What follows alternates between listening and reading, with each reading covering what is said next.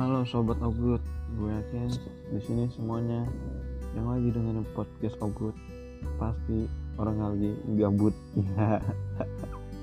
Oke, nah langsung aja lah.